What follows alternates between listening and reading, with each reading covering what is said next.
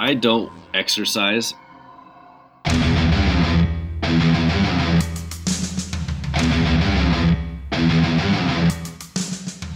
Hello, welcome to Predator Minute, the podcast that breaks down the 1987 action, sci fi, horror, suspense classic Predator one minute at a time. I'm John Zabriskie, And I'm Jeff Glover. and this week on the Predator Minute, we are talking about minute 25. Minute 25, the Richard Sherman of minutes. Ooh, nice. They need a takeaway.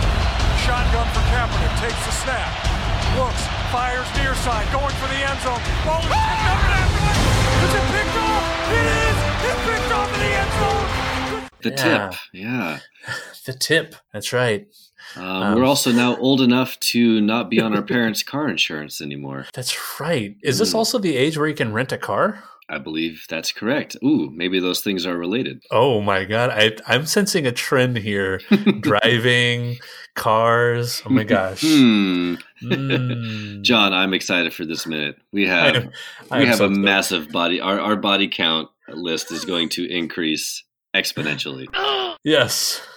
Yes. Uh, and yeah, let's let's dig into it. So minute 25 opens with Dutch activating a satchel charge in the bed of a pickup truck and ends with Dylan Dylan. Dylan. hiding behind a rock? Hmm. Question mark?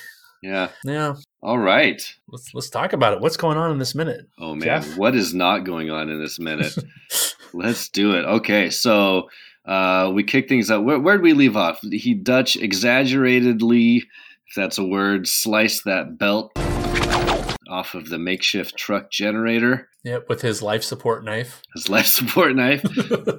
so great. And uh, and now about eight seconds into the minute here, we get a nice deadlift. What's up, guys? Jeff Cavaliere, AthleanX.com. We're talking deadlift today, one of the best exercises you can do if you do it right. Now, John, uh, I don't exercise, um, so I don't know what that is, but I know that you dabble in uh, in the weightlifting and the exercising. So maybe you can take over here. What is Arnold doing with this truck? Uh, he is kind of in the middle of uh, planning this invasion. Looks to be exercising his back, his glutes, his traps, and his legs. Maybe By, his uh, and his tries. Eyes in the tries. Just yeah, and and yeah, I'm I, I did watch a few videos of people picking up the rear of cars. A common mistake is just leaning back. This is the opposite of getting your hips underneath you. Leaning back puts you out of position. You cannot leverage a car. You must use your strength and positioning to pick the car up. and it's it's uh it's a common thing i guess if you're a bodybuilder to show off just how strong you are. Just so hey i'm not i'm not just like picking up this dumbbell or this barbell but i can also just pick up you know real world objects like uh this 60s era early jeep Yeah, pickup but- truck Yeah, we'll talk about the make and model of this truck too. Yeah. we did some research on that. Uh, but before we do, we get a nice like Arnold grimace while he's picking that truck up, don't we? yeah i, I love this face just Yeah. such a great face if you pause it right there, like it's baring his teeth. Because well, he's doing two different things here. He not only is he weightlifting, but he also has to keep an eye on this guard to make sure he doesn't. I don't know if you've ever like done something like this, where like you're trying to be secret, but like it's really hard Right. to be quiet. Just uh, I'm gonna lift up this 500 pound yeah, he's got truck to silently deadlift a truck.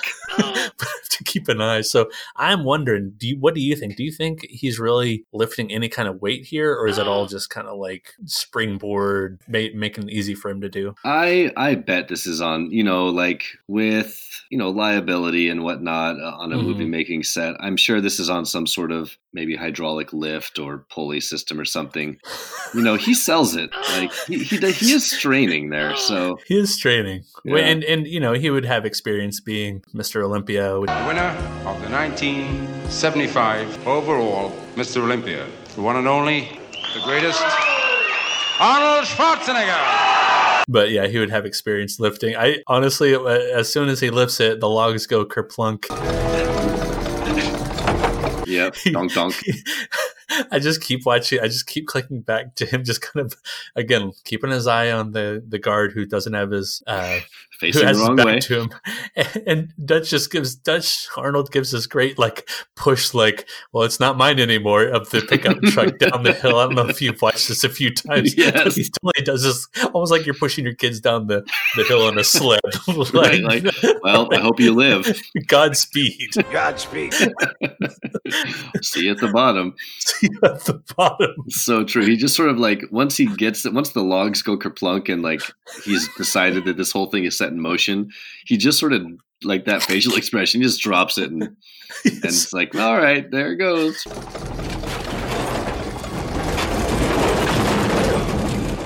You know what else it reminds you? It reminds you of like if you ever helped uh, someone move a couch or something like that, and you have one end, and you're totally like, "Oh crap, I don't have this anymore," and you just kind of have to like let it go because you just can't hold your end anymore. That's, yeah, and you just have to let you have to just give up in that moment and admit to the person that you're moving with, like, I don't got it, I don't got it, I don't got it, I don't got it. He even does the thing with like the body language thing where once he's letting go, he like kind of sticks his butt out a little bit. It's Right. just it's a blink and you'll miss it, just like this. Oh, Oh I god, don't have it it, is anymore. right. It is like a giant fucking truck. Like it's, fucking, it's crazy.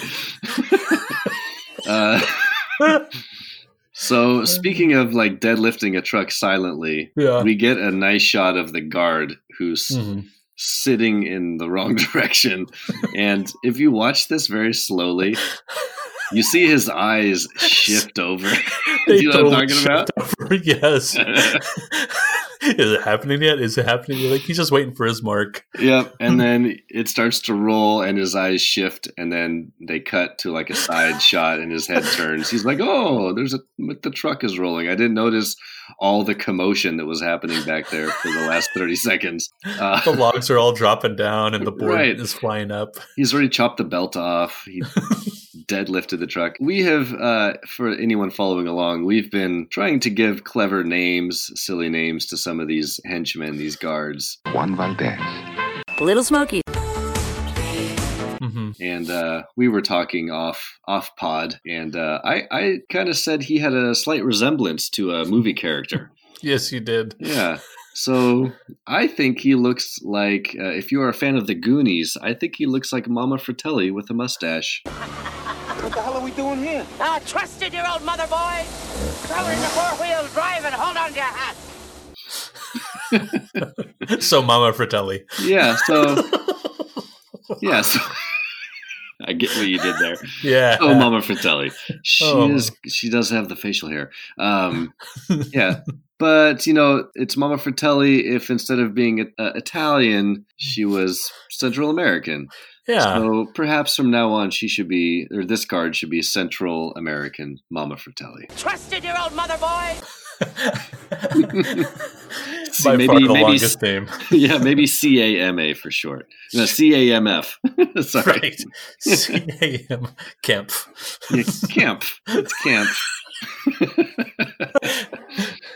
yeah, so uh, so Camp gives that. Oh, what a what a beautiful double take of the uh, the eyes. you, you just know that he's been told like, okay, this is gonna go rolling by. You're gonna react, but he's like, Yep. am I supposed to react yet? Because it's starting to make a bunch of noise. like, no, no, not yet.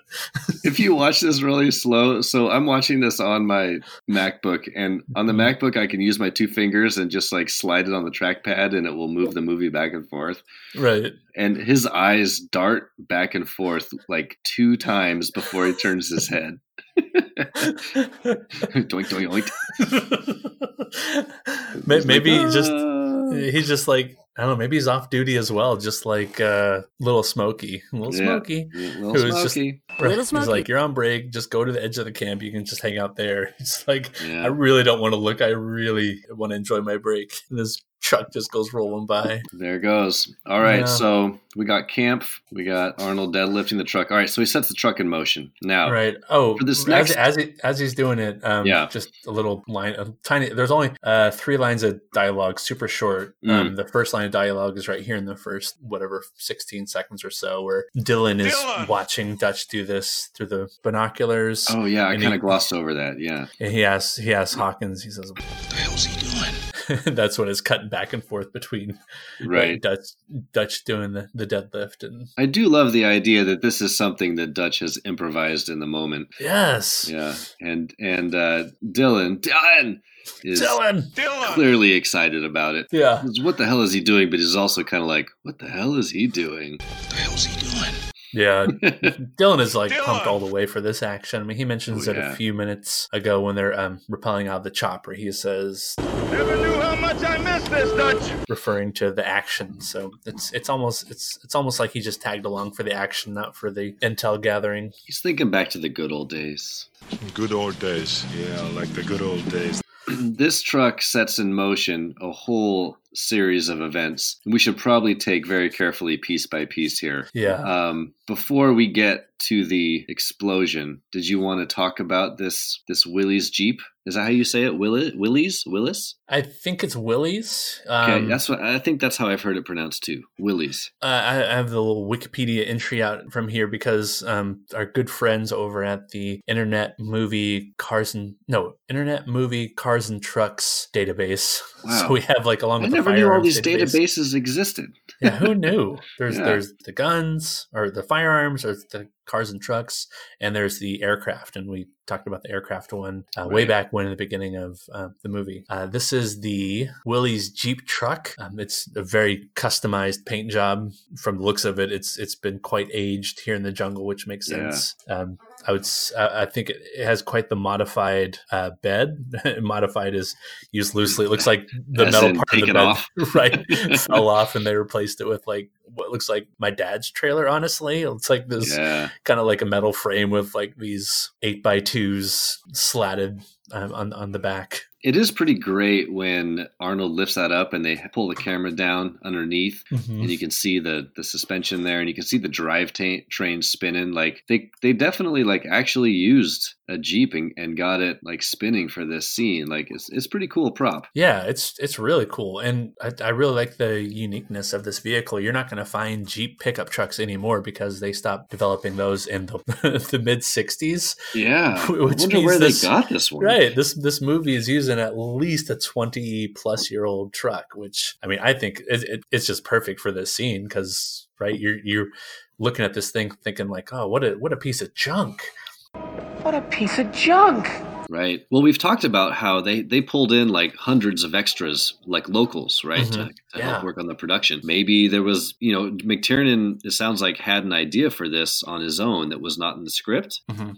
and Yeah. uh, perhaps he he asked around and or or just found this locally at a junkyard or just privately for sale. Who knows? Through one of the extras that were working on the set. hmm I could see that being the case. Yeah, I like that possible origin story for this truck. Like, hey, yeah, we have this old truck. You know, you want to use it? I think it's neat also because these being uh, possible Soviet sympathizers. Um, Mm. if if you talk about communist countries like Cuba or North Korea, Soviet Union, um, one of those visual standbys you have with uh, those countries when you're looking at the culture and infrastructure and the vehicles is you'll see like these really old, old vehicles that are still maintained, still kept up because they're not like doing a lot of outside training with other countries and Mm. um, upgrading their technology a lot. Um, and you'll see these kind of brightly multicolored uh, vehicles, and that's what this brings to mind. Yeah, that's cool. Um, I will say one of the funny comments that I was just having the same thought here uh, when I was reading the uh, the car database here. One of the comments about the truck is that it says it runs the water pump for the terrorist encampment, literally.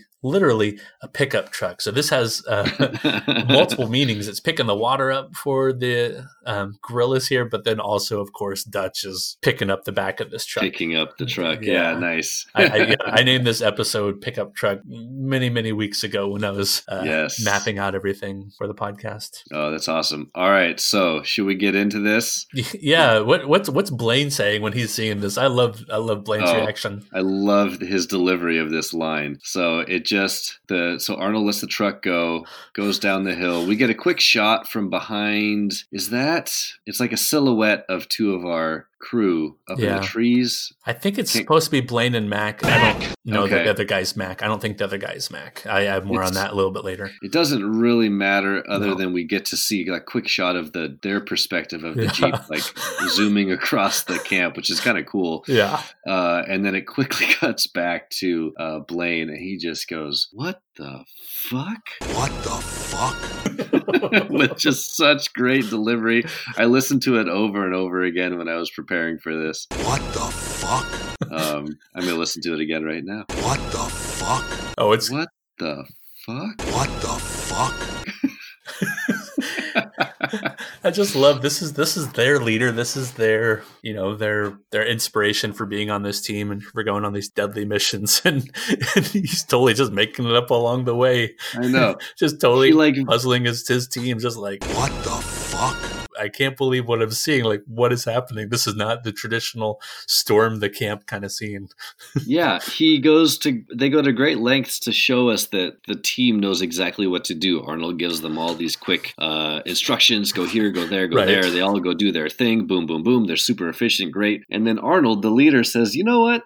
let's, let's let's just roll a truck filled with explosives into the middle of the camp. That's how we're going to start this off." so Blaine's reaction is kind of perfect because if I, I mean, obviously, if I was there, uh, I would be saying, I would probably have the same rea- reaction. What the fuck? What the fuck? Right. And yeah, again, just the fact that he's not the new the newbie. Not, you know, Blaine is well seasoned um, with Dutch's team. Obviously, and just just to have him reacting in such a way is just catching us, the audience, off guard. As what's going to happen next? Like, I, I I can't believe this is how we're going to start this operation. What the fuck?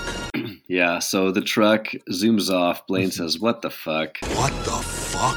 Mhm. Uh, and this is going to kick off uh, a whole series of explosions and deaths. And uh, one of the great great things about breaking down this movie minute by minute is catching all these little bit characters and extras and stuntmen and henchmen. Mhm. And our one of our favorite henchmen, Moonbeam, makes an appearance here. Moonbeam. Moonbeam tries to save the day, Yeah. doesn't he? Yeah, he he jumps in the Willys Jeep. I, I still cannot understand. I guess he was trying to jump in to hit the brake. I would assume that since this was being used as the motor for a water pump, that the rest of the the truck was probably not functional. No. But Moonbeam, you know, in the moment he says, "I'm peace on earth, God is love. I'm going to try to save everybody." yeah, no kidding. Let's save some lives today, y'all. Oh man, He hops Poor in there. Moonbeam. It just, yeah, it just crashes right into them. If you Um, watch it too, like immediately after he gets in, he closes the door and looks up and goes, "Ah!" Wait, does does he close the door? Uh, well, he kind of like I guess he reaches his hand, uh, like yeah, he he kind of pulls the door in. He totally closes the door. Why do you Close- close the door? he closes the door. It's like, you Like- might as well put on your seatbelt and Yeah, and like before mirrors. he can even settle into the chair, he's already looking forward and screaming. He's he's hopping and screaming at that. "Ah!" It's like all one motion. Like he just jumps in and immediately starts screaming. Oh man. And then right in the next split second, the Jeep runs into the camp where all of our friends are sharing food and fellowship. And we get a nice big explosion here, don't we? Oh, just just a, a- a beautiful uh, explosion here. Just huge fireball erupting, and this is the '80s, so this is 100% practical. This is Oh, 100% them just blowing stuff up on the set. It's pretty great. Yeah, um, I, I did want to give one last kind of shout out here to Moonbeam.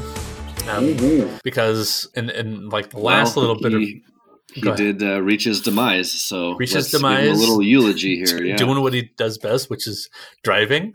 Uh, it turns Hmm. out this is um, a, a longtime actor and stuntman and stunt driver named Henry Kingi, who you'll find under IMDb as Guerrilla Blown Up in Van. Which is right, misnamed. It's not a van; it's a pickup truck, right? but that's true. He's he's he's been making movies as a stuntman and actor since the late '60s, early '70s, and he's still in the the the game of of acting and being a stuntman, being a stunt driver, and, and, and and headcanon, my headcanon, he's like beginning his stunt driving career right here with half a second behind the wheel before uh, he travels back in time or explodes, whichever one um, you see fit. Yes. See if you bastards can do 90. Yes, I love that. I love the idea that this was his audition for the rest of his career. this two second shot of him just jumping in the jeep, screaming, and then blowing up, and then he was like, "You know what? I could do that for a living." uh, so I, I, have a few acting credits to to go through. Um, to, yeah, this is a great list. Go through this. Yeah, he yeah. has seventy eight acting credits, two hundred stunt credits. I'm I'm going to stick to kind of a mix of like a, a, little bit of a mix of the two. These are mostly acting, but uh, if you have some spare time, go to Henry Kingi's, That's K I N G I um, to his IMDb page. You can see all the stunt casting he's done. It's just so much work. Uh, but I have him acting or stunting in Topaz, Kung Fu, the TV series, Car Wash, Bionic Woman, TJ Hooker, Scarface, Hunter, V, A Team, Roadhouse. Mm. Predator 2, he plays mm. a character named El Scorpio. El Scorpio is ready. When I was just watching the clip where he meets his demise. I said, put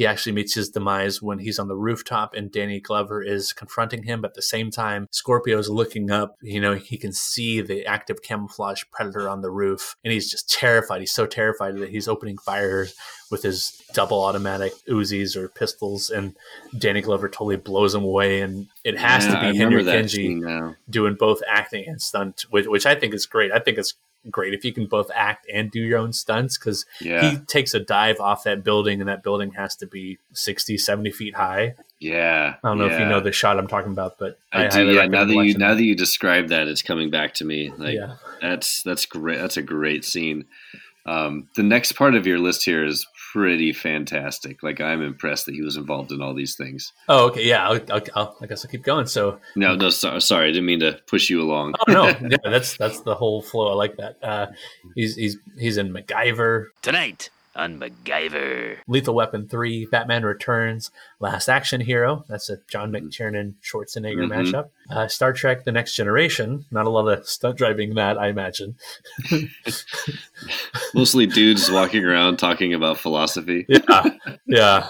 Double Dragon, Low Down Ooh. Dirty Shame, Under Siege 2, Jurassic. 2. Yeah. Under Sieger, uh, Jurassic Park 2, Blade, Walker Texas Ranger, SpongeBob SquarePants movie. Why not? yeah. Uh, Captain America: The Winter Soldier as Nick Fury's stunt double. Oh, mm. I love that. Drive Angry, Ant Man and the Wasp, and that's and that's like super modern, man. That guy, this guy is unstoppable. Yeah, this guy's unstoppable, unkillable. Here are just a few of his credits. He has, I believe, twenty separate 27 separate credits just for Stunt Driver. And uh, I'm going to go in the order chronological. Cro- Close Encounters of the Third Kind. Hunter. Mm. Again, I'll come back to that TV show in a moment. Dukes of Hazzard, of course, right? Like if you ever watch Dukes of Hazzard, like maybe you can only remember a couple things about it. One of the things I guarantee you remember is that every time they freeze frame for a commercial break, it's a car is in midair and some old guy's going, "Ah, oh, let's see how the boys get all this one." Long about now, I bet that boy wishes he had a parachute.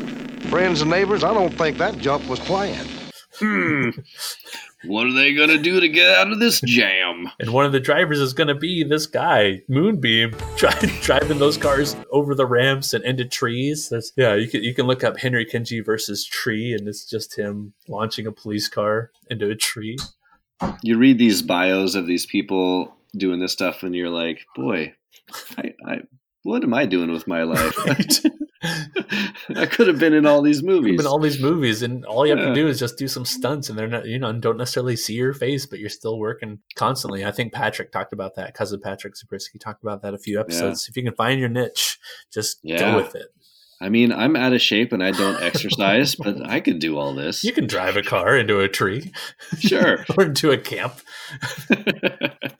Um, of course, he has stunt driving credits with A Team. A lot of A Team uh, cut ins with this movie. Matrix Reloaded, if you remember Matrix Reloaded, Mhm. that was the one with the big highway scene. Yeah. Yeah. Yeah. Uh, Date Night, Fast Five, the Total Recall reboot, Furious Seven, Ant Man and the Wasp, and Venom. All this stunt driving. If you watch interviews with him, the dude is in like fantastic shape and just seems like a really, really cool, relaxed guy. He's just very calm, being really nice to everybody. And There's a shot with Roscoe uh, was supposed to jump into a tree, and for a few days, Paul kept telling me, "Well, you know, I want this car to land up in the tree." And I'm thinking, how's this car going to land up in top of the tree and just sit there? He said, "Well, I found this tree. It's got a Y in it. I want you to land right there." I'm thinking, "Uh, Paul. So for three days, I'm walking around trying to figure out how am I going to land a car, the car in the tree. And I was getting upset because I said, that, Paul, that's not possible. Not, you want me to come in with some speed and land in the tree? I, it's not going to just go up, stop, and sit in the tree. and I said, all right, I'll show him. Boom, and I hit the tree. Bam! I went up into the steering wheel, separated my ribs, damaged my pancreas, broke my neck, and I, I showed him. What a horrendous crash that was. You see, it pays to buckle up. Moonbeam, man. He's Moonbeam, man. It's like we, we, we named him without knowing all this good stuff about him. Um, some little trivia about him. He's the co-founder of the Black Stuntmen's Association. So giving uh, the recognition to black stuntmen. Um, awesome. His ancestry, and I like this, is is a large mixed bag. He has Cherokee, Muskogee Creek, Seminole, Japanese American, African American, French, and Irish. Wow. Yeah. Moonbeam, a man of the world. Man of the world. I, we have to give him credit right before he right We saves- gotta- tries we to gotta- save the day. We got to get him on the pod. Right. Yeah. That would Yeah. that would be cool. I would of, of all these people I, that I would be excited to hear from. Yeah. I, He's got to have some stories. yeah. He has to have some really cool stories working with Man, the people and in the different environments. cool. Well, good research. Hey, thanks. That's, that was an awesome uh, find there. Yeah. Henry Kingi. Check him out. Check him out. So yeah, like you said, this is where right once stuff blows up, it just we just go nuts here, just with, Yeah. with everything that's going on. And to kick it off, we get uh, Dylan. Dylan. Dylan. Uh, saying "Showtime, kid" to Hawkins. Showtime, kid. and then shit starts to go. So, should we just kind of break this down like explosion by explosion and kill by kill here? Yeah. Yeah. Let's do it. All right. So, why don't we take turns? Okay. So, the first one, or the first little shot, uh, cutaway here, we get Arnold uh, mean mugging the camp and chucks a grenade over his head, lands. Eh, Are we to assume this is the fuel dump that he was talking about earlier? Yeah, he said he hit the fuel dump. Uh, if you, he throws the M67 grenade there, and like several explosions happen. And if you cut, if you pause it right between some of the explosions, you'll see a couple barrels about to go up. Um, there's some symbols on them. I can't read what the lettering is under the symbols, but the symbols themselves look kind of like a skull and crossbones. Yeah, okay. Yeah. And so we get like it's that classic 80s thing where like you get the initial explosion from Arnold's perspective Mhm. And they do a quick cut to the building and it's like a massive explosion Yeah. right in your face. This is a massive Yeah. explosion. Yeah. And you can you're right, you can see some barrels there. We get a nice shot of two guys in fatigues that have to dive to the ground. Mhm. Cuts back to Dutch and he fires again. Yeah, he fired. This time he's firing his underbarrel uh, grenade launcher, the M203 grenade launcher, and I, this is this is just a wonderful shot. He shoots, uh, and he's and then he immediately ducks behind the tree. And from his perspective, you can see if you freeze frame it again, right? Because this is where all the action happens. You really have to do a lot of freeze Right. framing to catch all the details. But he's blowing up what looks like a two-story palapa. This thing is huge. Yeah. I mean, is gigantic. And I think the pyrotechnics are so intense that he is partly just involuntarily reacting by leaning against a tree again, unless it's unless that's some kind of insert shot. But I don't think it is. I think that's him just reacting to the explosion, like whoa, like that was so No, I think so, so, huge yeah. and so hot. It's got to be hot. Yeah. But yeah, it, it's it's it's a blink and you'll miss it. What all they're blowing up, but you're seeing yeah, fuel dump. You're seeing this humongous, humongous palapa. He's blown up. And right coming out of this humongous palapa that he just destroys ruthlessly, we get a nice guy flying off a springboard, don't we? Off a springboard, then onto like a leaf covered mattress. I'm sure. Oh man, it is a good move. Like he gets up high. Yeah, that's some 18 level stuff there. Yeah, he flies up. His gun flies out of his hand, does a front flip, lands on his back in a pile, quote unquote, pile of leaves slash mattress. so good. Oh, that we're gonna come back and talk about that guy in a, again in a second because they they reuse the shot later. Yeah. Oh, yeah. And so then it cuts to after right after uh, flaming guy lands, we see we see a whole bunch of guerrillas running in the foreground, and then a couple guerrillas on fire, just kind of wandering around. Oh yeah, like they got stuntmen in the suits and they just lit them on fire, and they're like. Uh, like waving their arms in that classic like stuntman on fire way. Yeah, one Mm. guy kind of looks like he's supposed to be on fire, but he's not on fire. The way he's kind of walking, he has that same kind of like, oh, what is happening to me walk, but he's not on fire. And a dude right behind him, though, is totally covered, totally immolated. that guy's engulfed. Yeah. it's just like two engulfed guys, yeah, just to really give it some depth, give it some. I know. It's almost like those guys are like too engulfed. Like, whoa, this went this went further than it was supposed to. Everybody, stop, drop, and roll.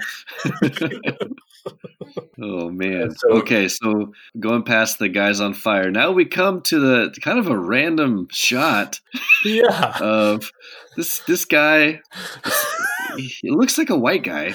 yeah. That- it kind of looks like a tourist who's lost a little bit. He's like, "What the hell is going on?" Like in the background, there's like flamage, and he's obviously at the chopper door trying to figure out like what is going on. All of a sudden, like, was he waiting at the chopper ready to go, or what? I don't know. Clearly not South American. Just like looks like your average early '80s. I don't know, forty-year-old male.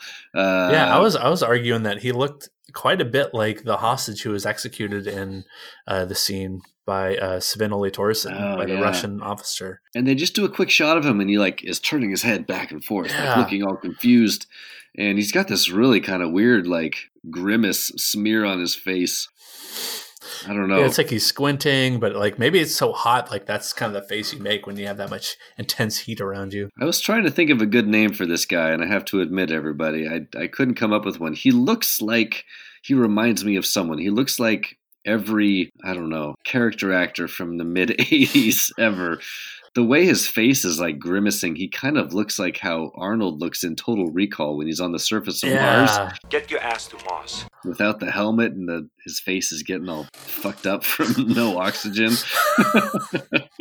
Okay, I think we'll just we'll just call him Mars for right now. So It's just Mars guy. Yeah. Get your ass to Mars. I don't know. He's just like, yeah, he looks around, he's all confused, understandably. Yeah. And uh, yeah. So okay, so we cut away from Mars guy. Get your ass to Mars. Mars guy. And and yeah, we want to take this next one. We get a nice uh, shot of uh, who's this getting in the action? So this little Panchito just Hey. reaching out with with some love with his own custom grenade launcher.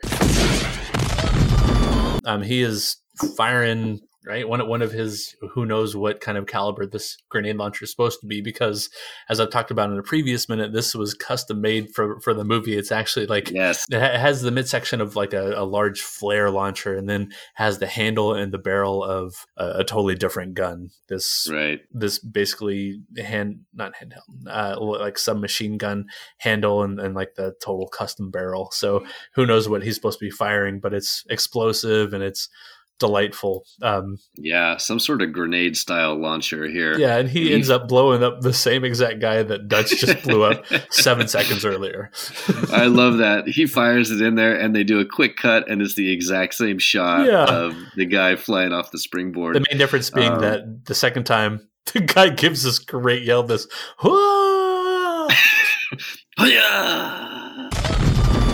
Yeah, that is an awesome death scream. Yeah. All right, but they cut it short. You Yeah. only get like half of it there. Right. Yeah. So as not to give away that they're just reusing shots. Right. And this is all happening so fast. I honestly probably would have not noticed that unless I was breaking this down Mhm. second by second. But yeah, it's the exact same shot. I would say another thing you Um, wouldn't notice really is when he when Panchito fires at the tree from which he's firing it behind, uh, the tree is already like pocked up with uh, machine gun fire. It looks like, yeah. Yeah, you're right. and you see, and I think you see that later on in the next minute or the minute after Mm. that where he's taking fire and the tree is totally being chewed up. um, yeah, so then uh yeah, Panchito's getting in on the action. Mhm. Get the nice quick shot. Then we get uh, cut back to Dutch firing the machine gun. And just takes out was that two guys, three guys standing there with their machine guns Mhm. pretty easily. They just fall down. Yeah, it's it's great. Um, and I I would recommend that uh, if you have time afterwards, people out there, uh, to watch the little vignette behind the scenes uh, from the making of "If It Bleeds, We Can Oh. Kill It" documentary that came with the movie. But you can find all all these um, documentary.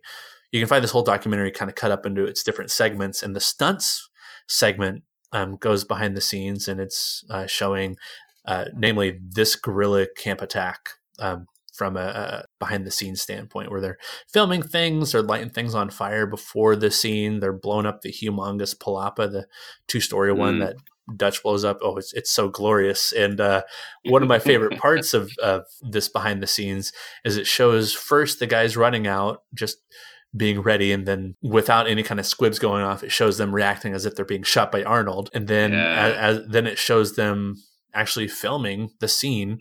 It shows the same guys jump out and they start taking that fire. And in the movie, you only see it for about a second, a second and a half.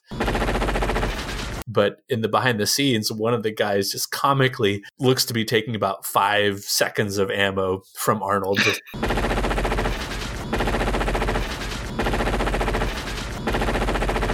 and he's just standing there before Shaking he falls down. Yeah, Oh, that's it's awesome. like we need more death wobble. We need more death wobble. yeah, and it's super quick in the movie. It's like half a second. Yeah, Takes him out. Yeah, we get another quick shot of uh, Mars guy Get your ass to Moss. um, looking over at the explosion, and uh, ooh, yeah, we get these a little over the shoulder shot of these two guys with the palapa just falling Oh, yeah, down it's just- behind them. That's pretty great. their camp is falling into quick ruin and debris and they're just they oh they're just hilarious so like looking behind them as they're firing straight ahead they don't know what to do Yeah, they're just shooting off in all directions. Just ah! yeah and, and I, I like for for whatever reason and it probably not intended but it makes me think of billy recounting what happened to uh, the green berets earlier when the predator Mm. was attacking they said they were firing in all directions There was a firefight. not, you know, not sure. So if like you know a guerrilla tracker comes to the camp later after it's been blown up, is the guerrilla tracker going to be saying the same thing? They're firing in all directions. right, right. Yeah, so we get like these two guys firing in all directions, and then a quick shot of two other guys around a bunch of uh, sugar bags again, firing in all directions. Just ah, and that kind of brings the minute to a close. They come back to Dutch, who's behind his tree. well, hold on, let me revisit real quick. The guy shooting Yeah, from the sugar stack is like Yeah. they're both looking opposite ways. what do they do? they turn and fire back in like the opposite direction. So they're basically like taking Double turns firing in the same place. so, oh my uh, god, it is ridiculous. It is so good. they just don't know what to do. Um, oh, this is fantastic. Uh, yeah, and it comes back around to Dutch, and we get him back at the tree, and he's been watching this whole time, uh, presumably ecstatic, and he kind of runs off down the hill, and then the minute ends just with a quick shot of Dylan, and that's Dylan. Dylan. Dylan, we don't know what's going to happen next. I, I think he's possibly going to hop into the action, into the fray at the beginning of the next minute. So we'll, we'll catch up there. But w- one of the things I wanted to make note of uh, before I dive into all the filming of this scene is uh, a little shout out to the field manual for jungle operations, Army 1982. There's a whole section called the fighting load for an infantry platoon conducting operations in jungle terrain, as in what would the average soldier be carrying as part of jungle operations.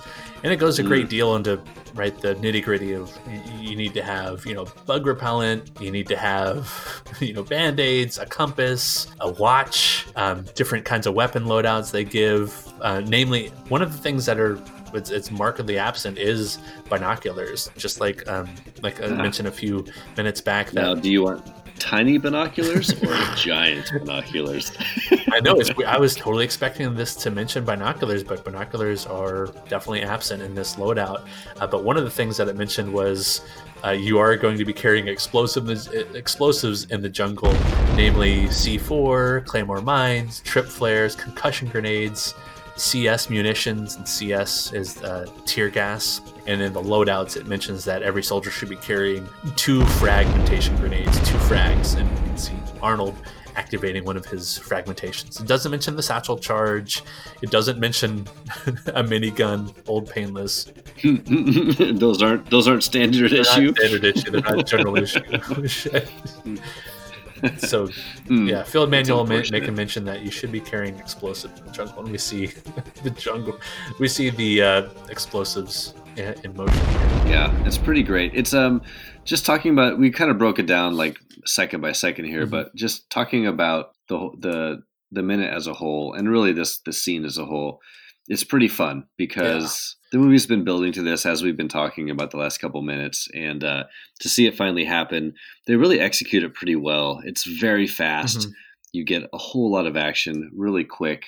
We'll talk about the death count here in a minute, I'm sure, Yeah. but um, I just I appreciate as I'm watching it in slow motion and breaking it down. I'm pr- appreciating the care that's taken to give it. It's controlled, but it's also frenetic. You know what I mean? Like Mhm. you can understand the sequence of events happening, but you also get the feeling that it is uh, chaotic Yeah. for for the guerrilla camp. So I, I- I feel like it's done pretty well, and I know that uh, we have some notes on uh, John McTiernan's director commentary where he kind of talks about the filming here. I don't know if you want to bring that up right now, but we should talk about it at some point because I think it's pretty interesting. Yeah, I, I, do want to make mention that this is uh, where John McTiernan is kind of starting to sour during the commentary. He is Yeah. he, he was not seeing this film as a war film, and in the middle of this film, obviously, it's playing up to the war tropes and the action movies of the '80s with all the explosions and gunfire and people launched by springboards and launched into water. Um, so for this middle part, sorry, Joel Silver, uh, one the main producer for this movie, was really wanting to amp up the action, really to keep the audiences engaged. Because so far, it's been like you're saying, it's been building up, it's been keeping us in suspense, and finally, there's this huge release before we have the genre shift at the end of the first act. Right. Um, he, and right. John McTiernan is just he's explaining, you know, with great distaste that this is, you know, second unit directors filming this. It's shot stuntman style with a static camera, um, a lot of explosions and guys falling into pads. Uh, he explains that the guy who filmed this, the second unit director, Craig Baxley, had done a lot of work on the A Team as a stunt coordinator. John and Mm. uh, and John McTiernan goes on to say doesn't like this kind of stuff. He, he wasn't a very good sport in doing this. He was arguing all the time with Joel Silver, saying this isn't a war movie, this is a horror movie, and all the while Joel Silver saying more intense, faster, and we need we need to blow stuff up, more bodies, more blood. Um, and he, you know, John McTiernan comes across as a little bit of a douchebag, pretentious hipster artist. like I'm all about the moving of the camera and connecting shots, and everything's dynamic, and I'm rack focusing. I'm doing crane shots. Baxley's just, you know, just kind of just cheap for thrills action, but I, I think you really need that in this movie to show how awesome the team is. Without this, I, I don't think we're nearly as blown away later in the movie when the the predator is taken out um, our main team here. Yeah, it's a it's a really interesting duality in styles, and it's something I, I learned while doing research for this movie that I, I didn't know that there was such a thing as a second unit directing team. Mhm. But apparently, this is fairly common um, with especially genre films, action films, where you want to bring in a group of people that are specifically skilled in one type of shooting of a scene, right? Like an action scene like Right. this. And I wouldn't have noticed it until it was pointed out, but it is true. Like all the camera shots here are static. It's just quick cuts between one camera showing one thing and then moves to the camera that's still and static showing something else. And it happens very quickly. So you get the feeling that there's lots of action and that you're moving around the camp, but the camera itself is not moving at all. Mhm.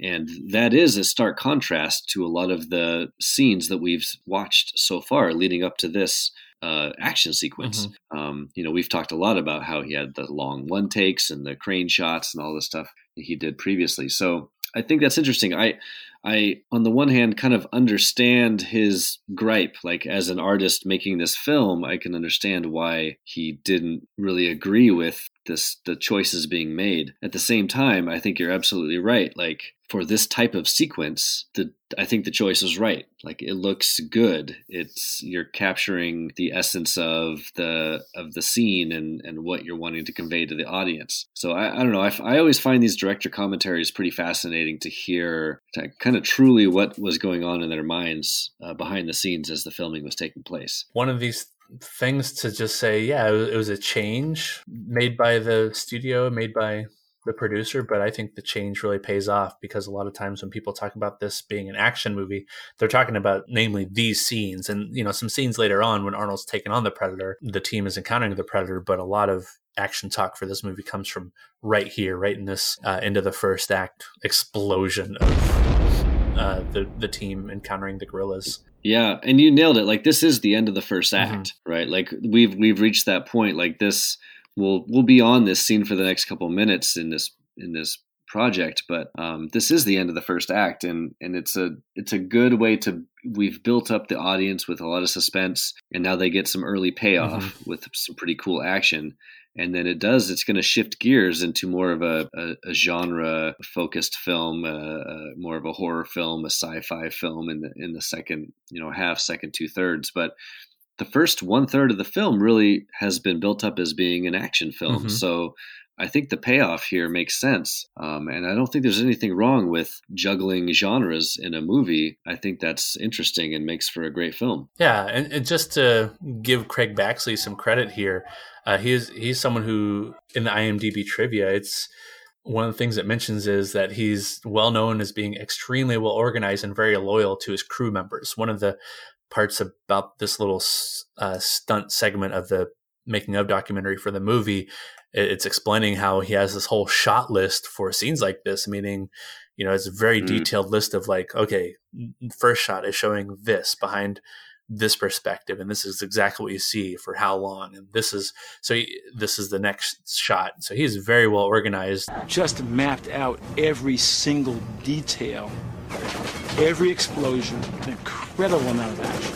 Okay, here we go. Now, by the number. If the gentlemen that are doing the pre-light can get in their position so we can see how long it's going to take, it'd be terrific. I'd like you to run to every mark you have for the pre-light, all right? Basically, for me, it's I shot list everything. And what I'll do, I'll write a, a brief synopsis of an action sequence, and I'll construct a shot list.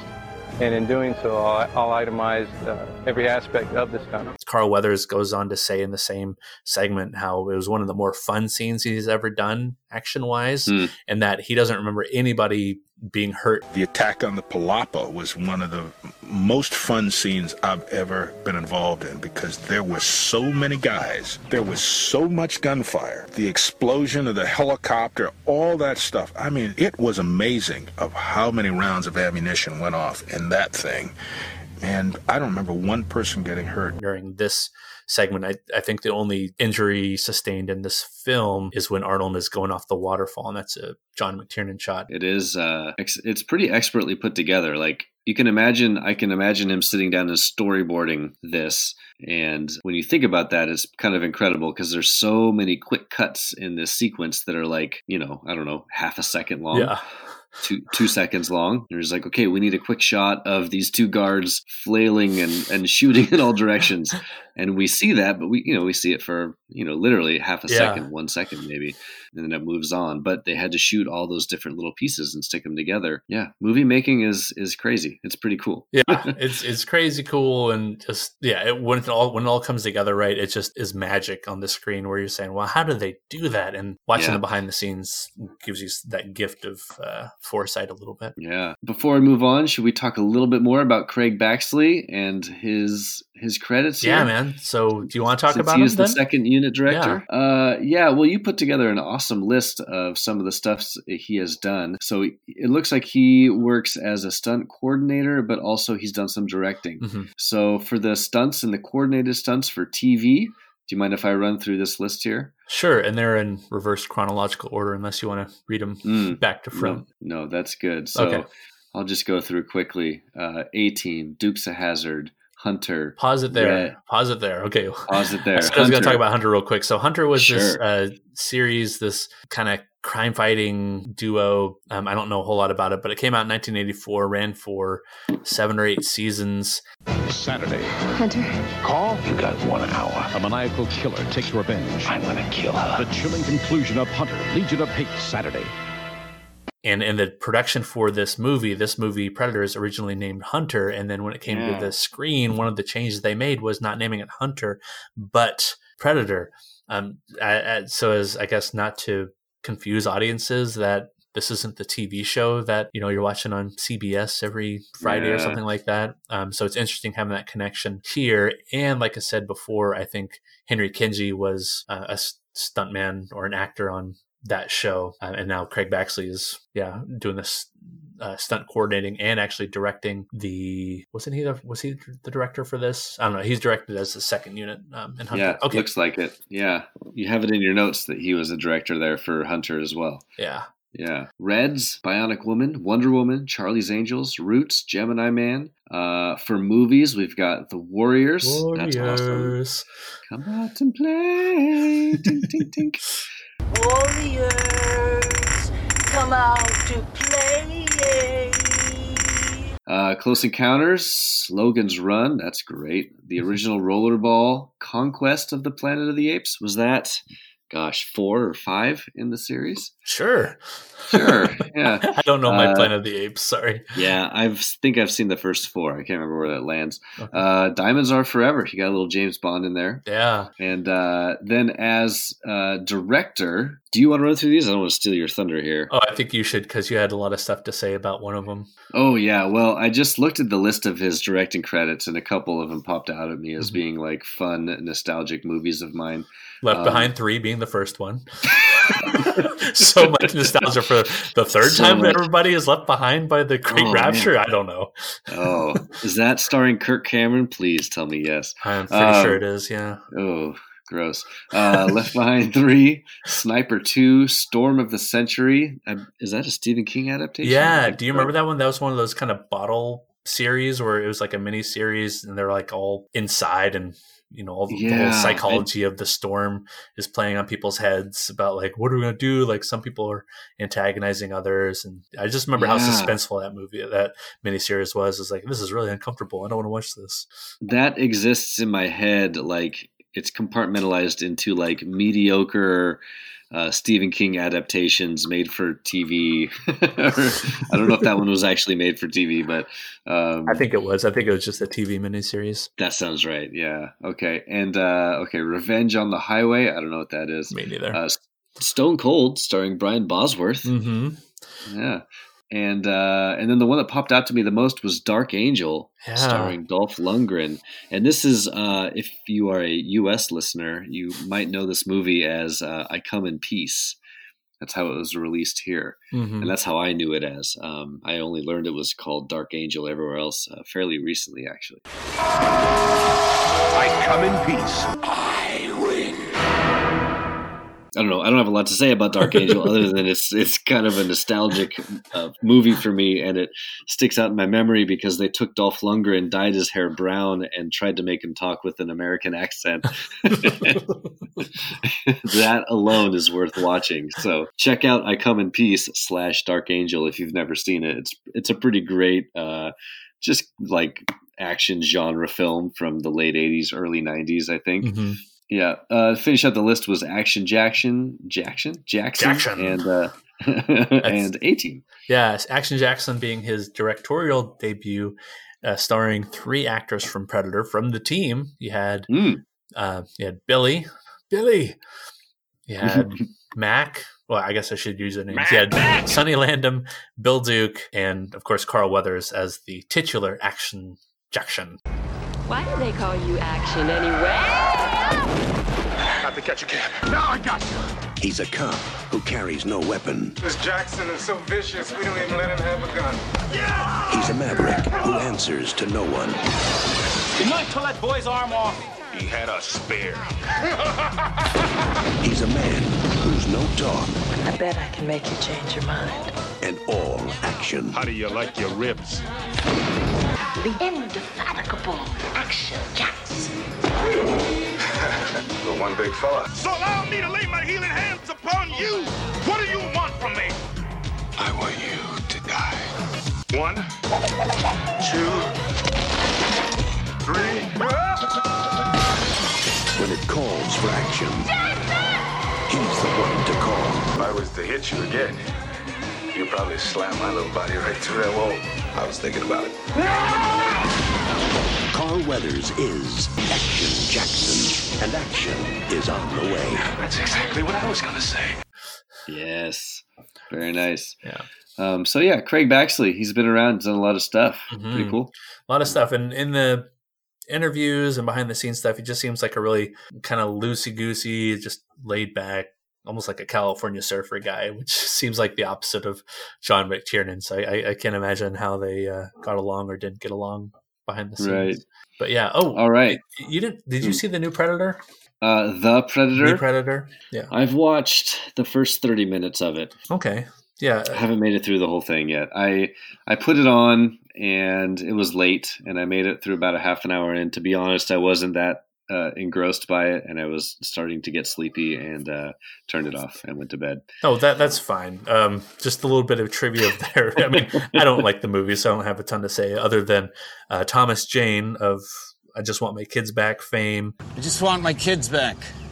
and Punisher fame. Uh, his character is named Baxley in the movie The Predator as Hmm. an homage, homage, Nice. homage, homage. There, one of those. Oh, homage.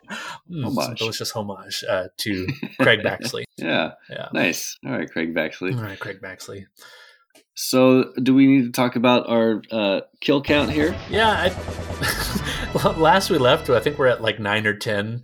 Yeah. and then the minute. What are we at now? We end this minute, I think, at thirty-eight.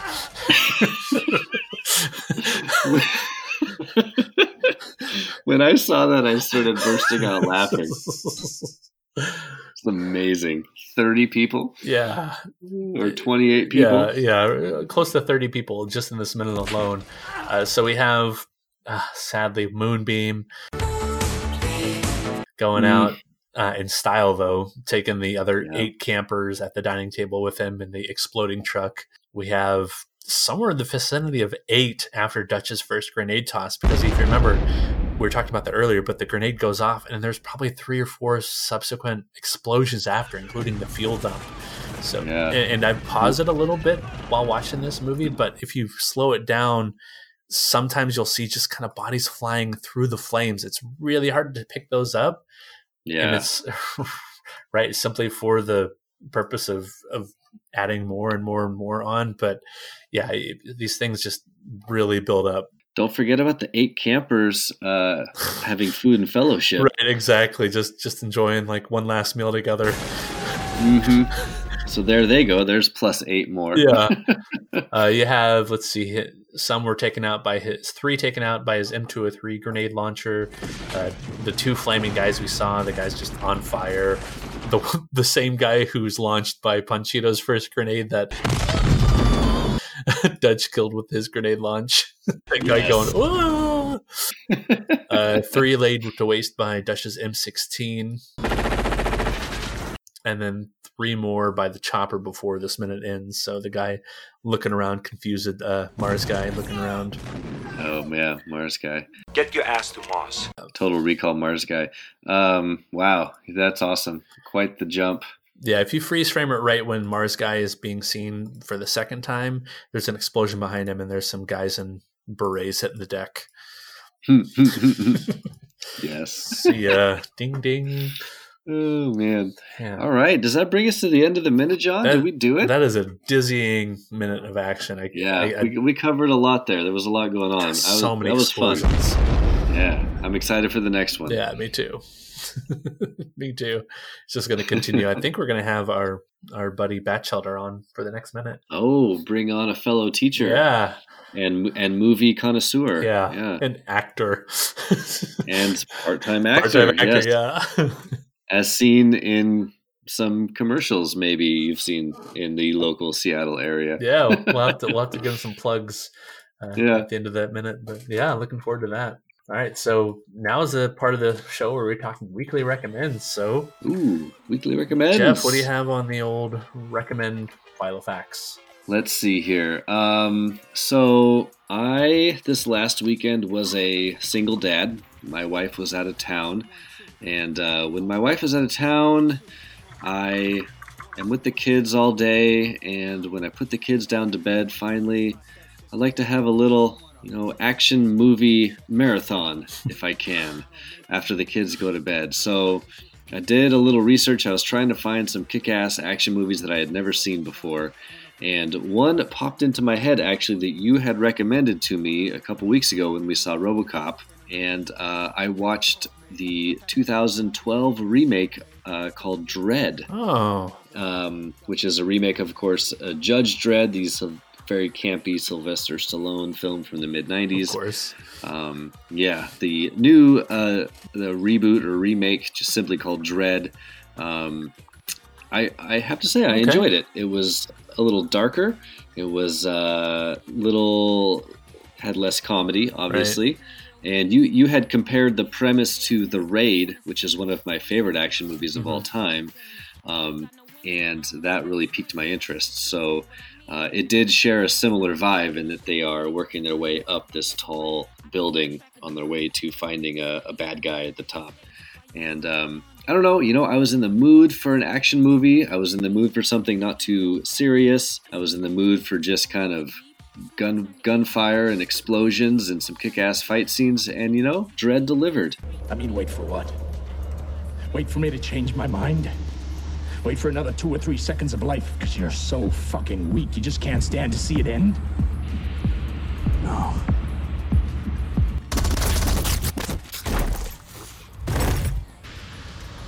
Wait for her to shoot you. So if that's the mood you're in, Mhm. I, I recommend it. Um, I'm not going to go out and say it's a masterpiece or I'll cut that to say you know you said it's a masterpiece. it's a masterpiece. Don't cut this to say something like I killed Ernest Milford. And don't edit this for your broadcast so it looks like I'm screaming, I killed Earl Milford! It's a masterpiece. I don't exercise. right. uh, but for what I was, uh, you know, I cooked myself uh, a steak and I had a, a glass of some whiskey on ice and popped in some Dredd. It's a masterpiece. And, you know, I had myself a very nice evening. So um, Awesome, awesome. And I, I, when I'm thinking about that movie, I think it is something of a comfort movie when you have like a protagonist like a Dredd or like an Arnold, where you're thinking, yeah, the protagonist, the main good guy, is totally gonna make it. There's like, there's no suspense there. I'm, I'm not worried about that. Um, this the good guys. Yeah, you know they're gonna yeah, live. We know they're gonna live. It's this unstoppable force that I'm just curious how right that things conclude, how they they solve the problem of these bad guys in the building. Yeah, they do bring in the Dredd's like little uh, rookie Yeah. partner, so you get some suspense there, not quite knowing. Although you know she's gonna live, like really, but you know that that's a Yeah. good little element there. So it was fun. I had fun with it. Which I, that, if someone was to ask me how would you describe it, I'd say you know it's a masterpiece. Pour a glass of whiskey and have a steak and Yeah. have some fun. I'll to, I'll have to revisit Yeah. that one. It's been a while, but yeah, um, I guess my recommend it's comes in a similar vein. It's a uh, movie called Eighth Grade. okay, it's not a similar vein. It's it's a little bit different, uh, but So, so you're saying we have a new double feature? we have a new double feature. I don't know what you watch first. The movies like are just strike such a you know same nerve. Can't get enough of that action from. Now, uh, in all seriousness, I have been wanting to watch Eighth Grade. We are both teachers, and we both uh, have taught middle school for many years. So, Mhm.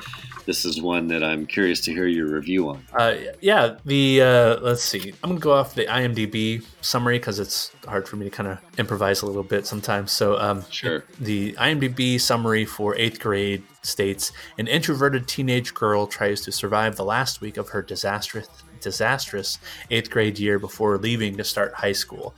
Uh, and if this is like any other kind of take on high school or middle school, then we know how that would play out. It'd be all sorts of outrageous with like huge, bombastic, unrealistic characters in a middle school setting. But it's not like that at all. It's very much played for awkwardness and laughs and some drama here and there.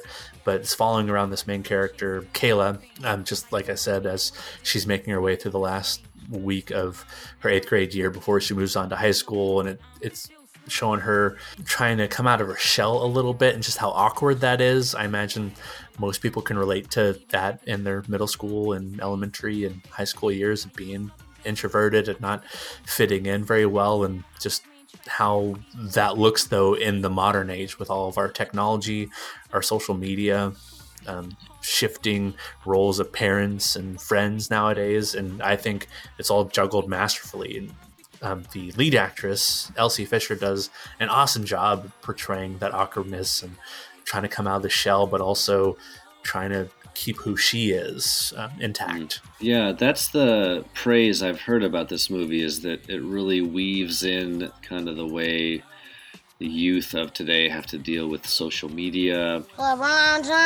and um, the extra pressures that are put on them through that that those means. And I, I see that as a as a teacher, you see kids just staring at their phones constantly. Yeah. And and you realize that they're living a completely second life digitally and all the extra pressures of popularity and um, and self-consciousness must you know spill over into that so i'm super curious to give this one a watch yeah, give it a watch. You know, let let us let us let the podcast know how you're feeling. Uh, my wife was gonna hop on and give it a high recommend as well, but uh, she is away for right now. Uh, but Hmm. I know she would give it a, a high recommend. And you and I and my wife are all teachers, and to be able to see something that really speaks to us, at least from the youth experience, I wouldn't say that it really nails the classroom experience very well. I don't know a movie that actually does nail i've never seen a movie that does I mean, other than um, Dangerous Minds with Michelle Pfeiffer, Oh, there's that is spot on. That's spot on. That's all I can think about is trying to inspire my wannabe hood I rats mean- and gangsters to, to aspire to be something better. i wasn't sure what to do my second day of teaching when i was first in my first year and then i thought of that and i quickly went home and put on a leather jacket and Listen to Coolio. I listened to Sit Coolio. in your chair backwards. yep, I sat in my chair backwards and I said, "Hello, fellow kids," and they all listened to me. They all respected you and They were immediately inspired. Realize their potential. Yeah, but that's not right. That's a totally different movie. Anyway, uh, eighth grade. Go check it out. It's on Amazon Cool. Prime right now. All right, I'm gonna have to check it out now. I've been it's been on my list for a long time. Awesome recommend. You have to check it out. Okay. Yeah. Cool. So now's the part of the show where we find out where we can find ourselves on the Mm. internet. Mm.